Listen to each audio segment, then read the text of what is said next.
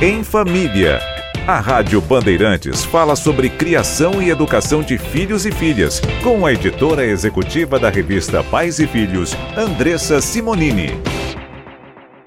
Tudo bem, Andressa? Tudo bem, e você? Tudo jóia. Quero falar de um assunto que eu tenho certeza que o pessoal vai gostar bastante, porque se arrepender de algo é mais do que natural, porque a gente tem que tomar muitas decisões durante o dia, né? Só que tem um estudo agora que mostra que um a cada sete pais se arrependem do nome dos filhos, é isso? É, os principais motivos que esses pais se arrependem é por tornar-se muito popular. Enzo, por exemplo. Mas enfim, eu acho que tem gente que se arrepende, tem gente que não. Às vezes popularizar o nome o pai pode curtir.